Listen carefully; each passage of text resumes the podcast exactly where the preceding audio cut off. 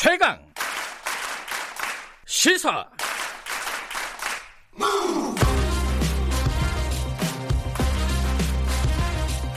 지금 여러분께서는 김경래 기자의 최강 시사를 듣고 계십니다. 네, 어, 이게 때 되면 밥 먹듯이 하는 얘기죠. 일본 정부가 올해도 어, 독도는 자기네 땅이라고 어, 외무성이 발간하는 공식 문서에 서 반복을 했습니다. 불법 점거 중이다 이런 주장도 했고요. 어, 최근에 이제 정의연 사태 이런 것들을 보면 그것도 일본하고 좀 연결되는 얘기가 있죠. 아, 일본의 행보 어떻게 봐야 될지 세종대 호사카 유지 교수님 연결해 보겠습니다. 안녕하세요. 네, 안녕하십니까. 네. 뭐 말씀드렸지만 독도가 일본 땅이다라고 주장하는 거는 뭐 하던 얘기 계속 하고 있는 거 아니겠습니까? 근데 불법 점거 중이다. 이건 언제부터 이런 과격한 표현을 썼나요? 어, 그 2018년부터 어... 그러니까 3년째 그 계속되고 있다. 그렇게 어... 할 수가 있는데요. 예. 어, 이것은 그 문재인 정권이 된 이후 예. 어, 그러니까 처음으로 나온 외교 전소가 일본 쪽에서는 2018년이었습니다. 네. 이게 그 3월에 나오니까요. 3월이나 4월. 막 이번에는 그, 어, 좀 늦게 5월에 나왔지만, 네. 어, 그때, 그, 북한하고 그 한국의 관계가 좀 좋아지고 있었습니다. 네. 어, 그런 면에서 북한 쪽에서도 독도는 한국 기원처럼 주장하거든요. 네. 강하게. 에, 그러니까 좀 경계를 높였다라고도 볼 수가 있고요. 네. 네네. 그리고 또, 어, 아베 정권은 그, 2012년 12월부터 2차 아베 정권이 됐는데, 네. 그때 공약은 독도를 일본 연도로 확실하게 하겠다라는 말을 쭉 했어요. 음, 네. 그러니까 계속 뭔가 그, 그, 공약을 지킨다면 강화해 나가는 모습을 국민들에게 음. 보여야 하는 부분들이 좀 있습니다. 네. 네. 그, 지금 그 외교 청소 안에는 근데 조금 상반되는 얘기도 들어가 있어요. 한국은 또 중요한 나라다. 네. 이거는 그럼 뭐라고 해야 될까요? 그, 이, 이중적인 태도? 뭐 이렇게 봐야 되겠죠, 아무래도? 예, 그렇습니다. 아, 원래 그 박근혜 정권 때부터요. 네. 어, 한국에 대한 기존의 표현이 예, 좀 바뀌기 시작했습니다. 네. 막 바뀌었다라기보다 좀 나빠진 거죠. 네. 어, 2015년부터 어, 그 기본적 가치를 공유하는 나라다. 이, 이 말이 빠졌거든요. 네. 예, 그리고 또 전략적 이익을 공유한다. 이 말도 빠졌어요. 음흠. 그 박근혜 정권 때 한때 한국하고 일본이 그 위안부 문제를 사이에 들어서 상당히 관계가 나빴습니다. 네. 예. 근데 그 이후 그 문재인 정권이 되어서는요. 중요한 이웃 나라 이것도 다 삭제해 버렸습니다. 네. 그것을 그 올해는 어 그 하나 네. 그러니까 세 가지 있는 기존의 표현 중에서 중요한 이웃 나라다. 네. 이것을 복귀시켰다고 어, 할 수가 있는데요. 네. 그 이유는 어, 이제 그 어, 막 특히 일본의 에, 막 우파 음. 아베 정권은 문재인 정권을 상당히 그 어, 뭐라 할까 어, 고르크로운 정권으로 간주하여서 네. 한국 안에서도 어, 다시 우파 정권이 탄생되는 것을 원했던 사실이 있습니다. 어. 그게 지난해 일본에서 많이 보도가 됐습니다. 어. 어, 간, 경제적인 보복, 수출 규제도 그런 식으로 하면 문재인 정권이 무너진다라고 생각했습니다. 음흠. 이런 이야기는 자민당의 간부들의 이야기로 굉장히 많이 나왔는데요. 네. 그러나 아, 그, 어, 또 조사를 해봤더니 한국 내에도 어, 지지율이 굉장히 높다라는 것을 알게 된 거죠. 음, 네. 문재인 정권이 아무리 일본에서 공격을 해도 예. 어, 문재인 정권에 콘크리트 지지층이 있다라는 음. 것을 알게 된 그 아베 정권으로서는 더 이상 그 문, 문재인 정권이 뭐 무너진다라든가 그것은 좀 생각하기 어렵다라는 음. 면에서 어 약간의 에, 그 유화적인 제스처를 보기 음. 시작한 것이 에, 그 한국은 중요한 이웃나라라는 음. 표현으로 나타났다고 볼 수가 있는 것입니다. 그러면 아베 정부가 처음 그러니까 문재인 정부 처음 들어오고 아베 정부가 공격적인 좀 적대적인 어떤 발언과 이런 정책들을 펴는 게 지금은 조금 상대적으로는 그래도 나아졌다 유화적이다 이렇게 판단할 수도 있는 건가요?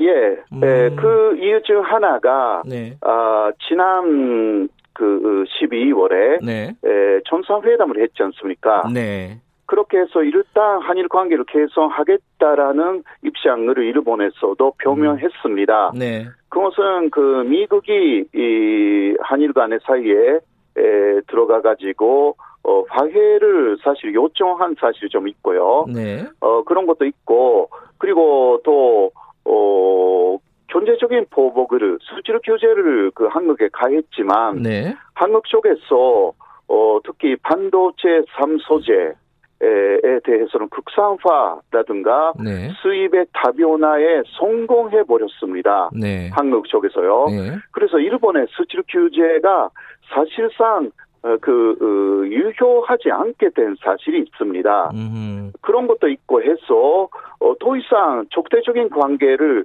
어, 계속 한 일본 쪽에서도 유지한다면 오히려 수출 부분에서 일본의 네. 수출적인 면에서 또 손해가 어, 상당히 늘어나는 음, 그러한 상황이 있습니다. 어, 그런 것으로도 어, 좀 유화적인 제스처를 보이기 시작했다고 할 수가 있는 것입니다. 근데 이게 좀 어, 지역적인 얘기긴 한데 그 일본 고노다로 방위상 있잖아요. 네네. 그 사람의 집무실이 공개가 됐는데 거기 한반도 지도가 걸려 있다는 거예요. 이거 아, 네. 원래 걸어놔요? 이거 좀 약간 섬뜩한 느낌도 있고 이거 뭐 어떻게 봐야 됩니까 이거? 예, 먼저 그 일본 자위대, 막 그 사람 자위대를 그 지휘하는 예, 위치에 그렇죠. 있지 않습니까? 예. 자위대는 그 한반도를 가장 중요한 어, 지역으로 아. 보는 것은 어, 있습니다. 왜냐하면 음. 유사시라고 네. 일본에서 말하는 것은 그 북한이 에, 이제 어떤 군사 어, 행동을 일으키는 그것을 듣다거든요. 네. 거기에 대비하기 위해서는 한반도의 전세를 항상 음. 체크하는 음. 네. 그게 그 일본의 에, 자위대 그리고 어, 방위성에서는 예. 쭉 있었던 일이기 때문에 예. 에, 그 아주 특별한 내용이 아니다라고 음, 할 수가 있습니다. 예, 그래도 뭐 어, 방위상이 매일매일 한반도 지도를 보고 있다고 생각을 보면 뭐 그렇게 기분 좋은 것 같지는 않아요. 네, 맞습니다. 네. 그 지금 아까 말씀하셨는데 수출 규제 조치가 7월이면 1년 됩니다. 음, 네. 이게 이제 사실 우리 정부는 계속 일본한테 아, 지금 입장이 뭐냐 이거 뭐 다시 어떻게 재 논의할 수 있는 길을 좀 만들어야 되는 거 아니냐 이런 식으로 얘기를 하고 있잖아요. 일본은 여기 대답 안 하고 있죠 아직.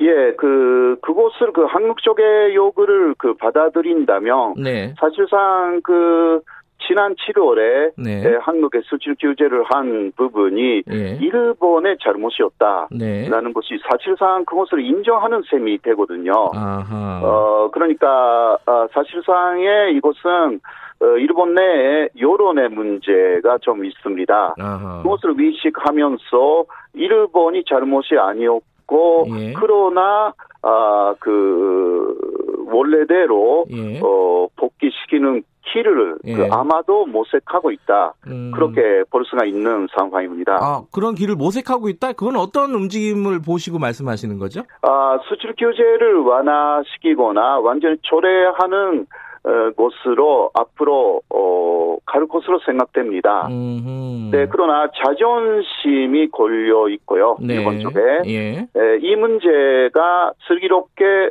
좀 해결된다면 네. 어, 원래로 복귀 이, 이 되는 방향으로 갈 것이 아닌가. 아. 어, 지금 그 코로나 때문에 네. 일본이 상당히 어려운 상황이거든요. 예. 아직은 한국보다 훨씬 어렵거든요. 네. 그러니까 거기에 더 한국하고의 그 외교 어적인 갈등이 더 음.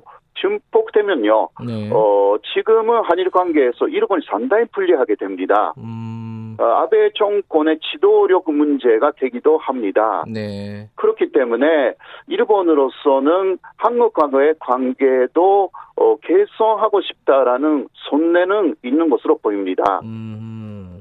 근데 코로나 사태가 지금 어 일본도 심각하다고 말씀하셨는데 그것 때문이 이제 뭐 아베 정부에 대한 어떤 비판 여론들이 한국에는 되게 많이 들려요. 근데 일본에서는 실제로 분위기가 어떻습니까? 아베 정부에 대한 평가나 이런 아, 것들이? 어, 그, 계속 그 지지율이 먼저 떨어지고 있고요. 예. 어, 지난주에 그, 그 여론, 여론조사에서는 그 30%대가 됐거든요. 네. 다시.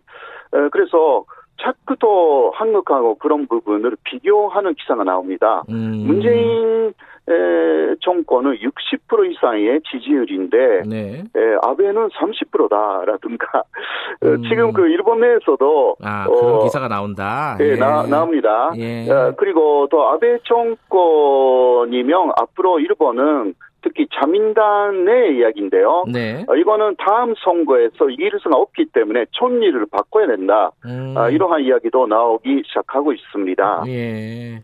지금 일본 코로나 사태는 어때? 우리는 좀 그래도 진정된 여기저기서 어, 이제 확진자들이 나오긴 하지만 좀 진정돼 있는 상황이지 않습니까? 학교도 개학하고. 네네. 일본은 어때요, 요즘? 아, 일본에서도요. 예. 어, 그 하루에 뭐 어, 20명 이하가 됐다라든가, 아. 아 이런 것은 있습니다. 그러나, 예, 예. 아, 그것은 그 비상사태 선언을 해가지고, 네. 어, 외출을 거의 그 음. 자제시키고 있는 이런 상, 가운데서 나온 것이지, 예. 실제로 검사를 그 안 하는, 그, 그러니까, 음. 코로나 검사를 계속 아. 안 하는 상태는 그대로이기 때문에요. 예. 어, 요새 더 비상 사태 선언을 계속 해제하기 시작했어요. 예. 그래서 다시 폭발적인 감염이 일어날 가능성이 충분히 있습니다. 네. 한국에서도 그 이태원 사태가 좀 있었지 않습니까? 네네. 네, 그러나 일본은 그 정도의 규모가 아니라 또 대규모로 어, 감염이 일어날 음. 가능성이 충분히 있었어요. 네. 어, 그, 한국하고 좀 다릅니다. 예. 일본은. 예. 예. 그렇게 봐야 합니다. 아, 이건 시간이 많지 않지만 짧게라도 하나 한번 들어볼게요. 그 정의연 관련돼서 네. 어, 우리나라 뭐 극우 쪽에서는 뭐 위안부 문제 다시 꺼내면서 자발적으로 간 거 아니냐 이런 얘기도 나오고 있어요.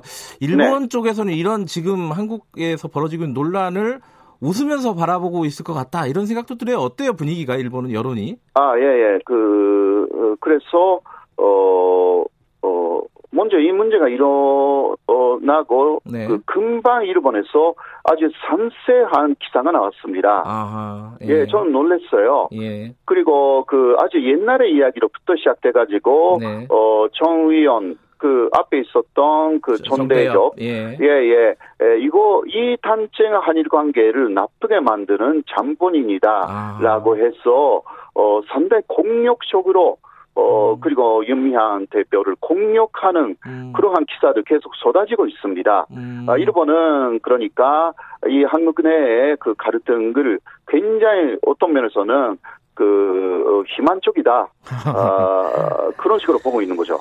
참 일본과의 관계는 어려운 것 같습니다. 오늘 여기까지만 드릴게요. 고맙습니다. 네네, 고맙습니다. 예, 세종대 호사카 유지 교수님과 일본 관련된 얘기 좀 나눠봤습니다. 김경래 최강사 1분 여기까지 하죠. 잠시 후 2부에서는요, 아까 잠깐 말씀드렸죠. 노무현 전 대통령 서거 11주기입니다. 어, 좌이정 우광재, 이 말 이제 기억하시죠?